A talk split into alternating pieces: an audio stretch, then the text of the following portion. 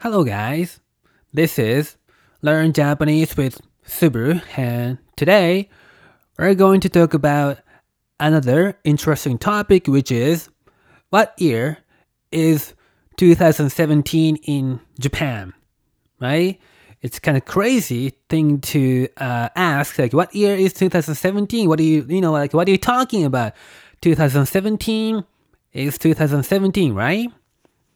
Kind of right, but it's not quite right in Japan, because actually in Japan, 2017 is Heisei 29, right? So what is Heisei, right? It's called Heisei. What is Heisei? Actually, Heisei is the current era in Japan. The Heisei era started on January 8th, 1989, the day after the death of Emperor Hirohito, his son, the 125th Emperor Akihito took over the place, and now we are on the Heisei era, right? So to make it simple, basically, we don't have the kingdom system, we don't have king and queens and stuff like UK, but I guess we have this thing called like emperor whatever system. I don't even know much about it.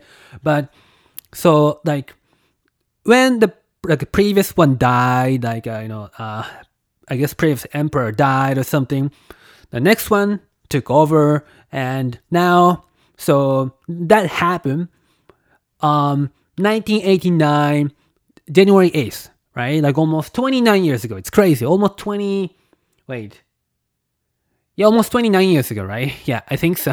28, who knows? And so since then, we have been on Heisei era for quite some time. Yeah, and it's kind of crazy, but, to just interesting thing. Before Heisei, it was Showa, right? Showa. Yeah, it was a good time.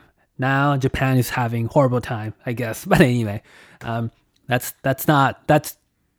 for another topic, well, for another day. So I'm going to ask this question. It's an easy one, or it's kind of interesting one. Is Heisei period necessary, right? Is it necessary to have this confusing thing? Heisei, we have 2017. Isn't that good enough, right? Yeah, my answer is, yeah, I don't think we need Heisei period. I mean, it's so confusing. And like, for example, when you fill out some paperwork anywhere, trying to get a driver's license or to do anything like boring, like going to City Hall and stuff like that, right? Most of the times you're asked to put Heisei year or era. Then you have to think about, what year is 2017? It's Heisei 28 or 29 or 30, or what year are we on? It's so crazy because it's confusing.